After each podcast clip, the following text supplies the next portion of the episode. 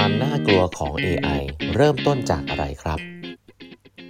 สวัสดีครับ ท่านผู้ฟังทุกท่านยินดีต้อนรับเข้าสู่ แบบบรรทัดครึ่งพอดแคสต์สาระดีๆสำหรับคนทำงานที่ไม่ค่อยมีเวลาเช่นคุณนะครับ อยู่กับผม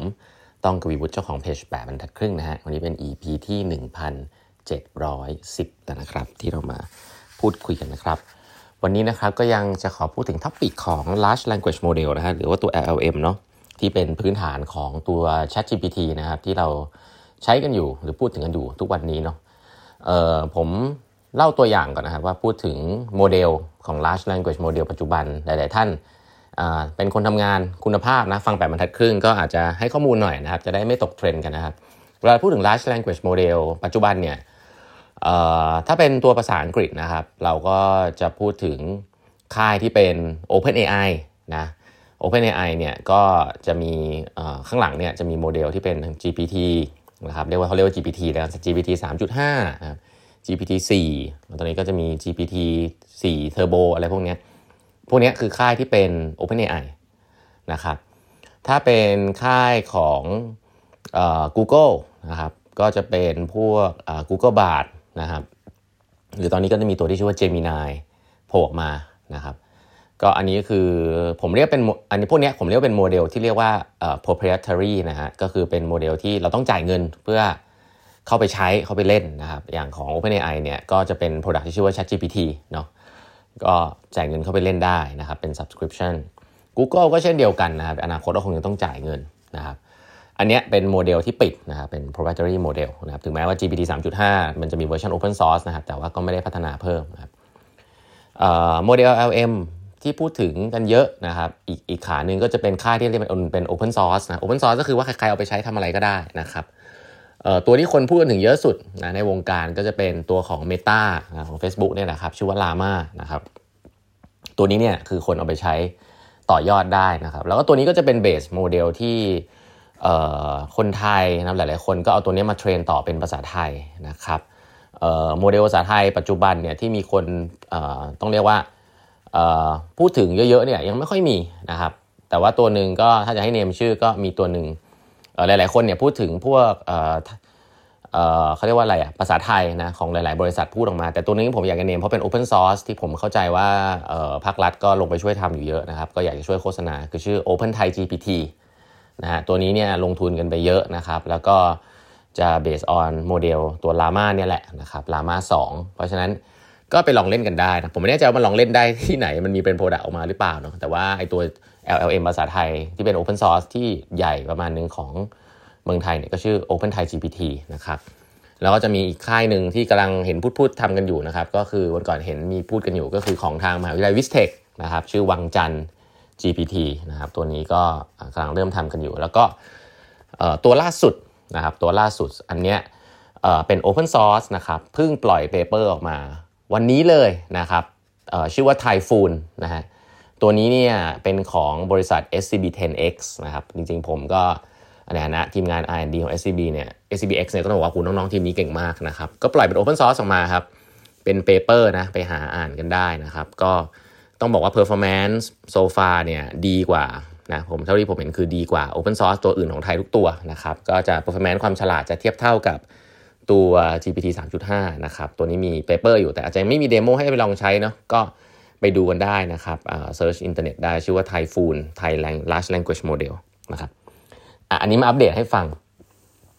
สิ่งหนึ่งเวลาเล่าให้ฟังพวกนี้เพราะว่ามันเป็นความรู้รอบตัวนะยุคนี้นี่คนทำงาน ถ้าเกิดคุณไม่ใช่สาย tech แต่คุณไม่รู้เรื่องพวกนี้นี่ผมว่าลำบากนะเพราะว่าพวกนี้เป็นมันจะเป็น product ที่คุณต้องใช้ในอนาคต ไม่ว่าคุณจะเป็นสาย marketing นะครับทำ content ภาษาไทย เอ่อทำรูปภาพนะหรือว่าคุณเป็นสายคอมพิวเตอร์นะคุณจะเขียนโค้ดอะไรพวกนี้คุณก็ต้องรู้ว่าเออพวกนี้มันจะมาช่วยอะไรคุณนะพวกที่เขาเรียกว่า Co-Pilot ของ Microsoft เนี่ยก็จะใช้ based on อไอตัว OpenAI เนี่ยแหละนะครับที่เขาไปลงทุนไว้อะทีนี้ผมผมผมจั่วหัวหัวข้อวันนี้ไว้นะครับเรื่องของความน่ากลัวของ AI จริงๆเรื่อง AI เนี่ยผมอ่านมาแบบศึกษาเรื่องนี้มาแบบสักพักแล้วแหละนะก่อนที่มันจะยุคของ LLM เนี่ยจริง ๆ แล้ว ถ้าเรามองย้อนกลับไปสักเกือบเกือบสิปีเนี่ยจริงๆแล้วมันมีหนังสือที่พูดกับ AI อยู่เยอะนะครับความสามารถที่ผม amaze มากของ AI แล้วผมว่าเริ่มเป็นความน่ากลัวหนึ่งผมต้องพูดอย่างนี้ฮะเป็นความสามารถในการเรียนรู้นะความสามารถในการเรียนรู้นะครับ ก็ยกตัวอย่างเช่นนะความสามารถในการเรียนรู้ของมนุษย์ สมมุติว่าคุณมีคุณเป็นคนที่แบบอะคุณเคยเห็นเพื่อนเรียนเก่งใช่ไหมคำถามก็คือว่าเพื่อนเนี้ยคุณเห็นเพื่อนเรียนเก่งในห้องเนี้ยคุณก็มันเก่งกว่าคุณได้กี่เท่าใช่ไหมสมมติผมคุณคุณสอบได้เจ็ดสิบเปอร์เซ็นต์อย่างเงี้ย พื่อนคุณเรียนเก่งสุดก็อาจจะสอบได้สักร้อยเปอร์เซ็นต์นะเก้าสิบห้าอะไรเงี้ยมันจะเก่งกว่าคุณประมาณสักเท่าหนึ่งอะไรอย่างมากเป็นแบบนี้ถูกปะก็คือหนังสือเล่มเดียวกันอ่านเหมือนกันแต่เขาเข้าใจมากกว่านะครับ ทีนี้คุณลองนึกภาพดิถ้ามันมีแบบคนที่เก่งมากๆ ที่แบบอ่านหนังสือเร็วกว่าคุณประมาณ 5 เท่าอย่างเงี้ยหรือ 10 เท่าหรือร้อยเท่า คนคนนั้นนี่ก็น่าจะเก่งมากๆเนาะ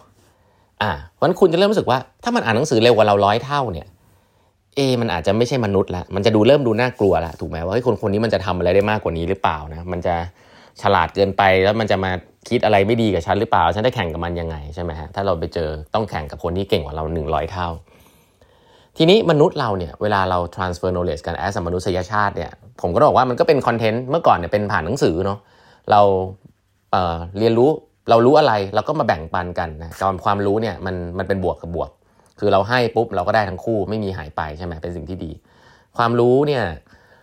ถ้าพูดปากต่อปากก็เป็นเรื่องหนึ่งใช่ไหมครับ พอกูเทนเบิร์กทำเครื่องพิมพ์ออกมา แล้วก็มาพิมพ์หนังสือ ความรู้เรื่องหนึ่งก็สามารถแจกจ่ายไปที่คนทั่วโลกได้นะ assume ว่าคนเขาอ่านกัน เราก็จะได้ความรู้เซตนั้นมาเนาะหนังสือมาถึงแล้วได้ความรู้เซตนั้นมา ปัจจุบันความรู้หลาย ๆ เรื่องก็อยู่ในอินเทอร์เน็ตนะครับแต่มันก็จะมี capacity ของคนที่เข้าไปอ่านได้ว่าอ่านได้แค่ไหน แต่เรามันค่อนข้าง available แล้วกันที่มันเข้าไปอ่านได้ เพราะฉะนั้นความรู้ของมนุษยชาติเนี่ยมันก็จะดีขึ้นเรื่อยๆเนาะคนหนึ่งคนรู้อะไรก็ publish ไว้ในอินเทอร์เน็ตคนอื่นๆ ก็เข้าไปอ่าน ทีนี้สิ่งที่มันน่ากลัวสำหรับ AI หรือว่าหุ่นยนต์ก่อนแล้วกันนะหุ่นยนต์เป็น AI เนี่ยเราลองนึกภาพว่า หุ่นยนต์เนี่ยสามารถที่จะอ่านเว็บไซต์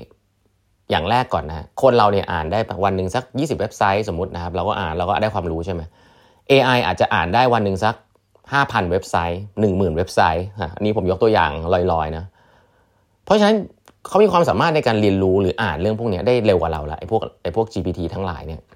ทีนี้สิ่งที่น่าสนใจก็คือว่าเมื่อมันอ่านเมื่อ AI ตัวนี้มันอ่านเยอะๆในมันสามารถที่จะ translate สิ่งนี้กระจายให้กับ AI ทุกตัวในโลกใบนี้สามารถนะถ้ามันมันสามารถทำได้เชิงทฤษฎีเนี่ยกระจายความรู้ใหม่เนี่ยที่ AI ตัวนี้สามารถทำได้เนี่ยให้กับ AI ตัวอื่นทั่วโลกเลย เรานึกภาพมีหุ่นยนต์ แบบ Terminator วิ่งอยู่สักอสองล้านตัวในโลกใบนี้หุ่นยนต์หนึ่งตัวไปเจอประสบการณ์มาแล้วได้เรียนรู้นะครับ ไปอ่านหนังสือมาล้านเล่ม ภายในเวลาสองวัน มันก็จะอัปโหลดความรู้เนี้ยไปให้ทุกตัวเลยฮะล้านเล่มภายในเวลาสองวัน อีกตัวหนึ่งก็ไปอ่านอีกล้านเล่ม ก็อัปโหลดให้ทุกตัวภายในสองวัน มันก็จะเป็น multiple effect แบบยกกำลังทวีคูณจนแบบ นั่นคือความน่ากลัวที่ว่าเมื่อไหร่ที่มันอยู่ในจุดนั้นเนี่ยเราไม่มีการควบคุมเนี่ย ไอตัว AI ที่อนาคตเขาจะมีคำเรียกว่า AGI เนี่ย artificial general intelligence เนี่ยมันก็จะเหมือนคนมากขึ้น แต่ว่ามันจะเรียนรู้ความรู้ในโลกใบนี้ได้เร็วมาก และกระจายไปให้กับหุ่นยนต์ทุกตัวได้เร็วมาก เพราะฉะนั้นถ้าเราควบคุมสิ่งเหล่านี้ไม่ได้เนี่ยมันมันชัดเจนมากนะครับว่า AI พวกนี้จะฉลาดกว่าเรา ฉลาดกว่าเราแล้วมันจะทำอะไรเราหรือเปล่าอีกเรื่องหนึ่งแต่ว่า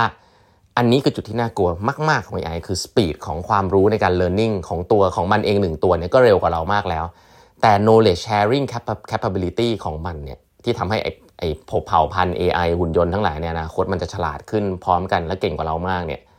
อันนี้ก็เก่งกว่า มนุษย์แน่นอนนะเพราะฉะนั้นหนังสือเล่มนี้ก็จะพูดถึงเรื่องนี้เยอะมากว่า เราจะควบคุมเรื่องนี้อย่างไรนะคอนเทนเมนต์นะเขาเรียกคอนเทนเมนต์ problem ซึ่งเดี๋ยวผมจะมาเล่าในตอนต่อๆไปแล้วกันนะครับ วันนี้เวลาหมดแล้วนะฮะฝากกด subscribe แปดพันครึ่ง podcast นะครับเดี๋ยวเราพบกันใหม่วันพรุ่งนี้ฮะสวัสดีครับ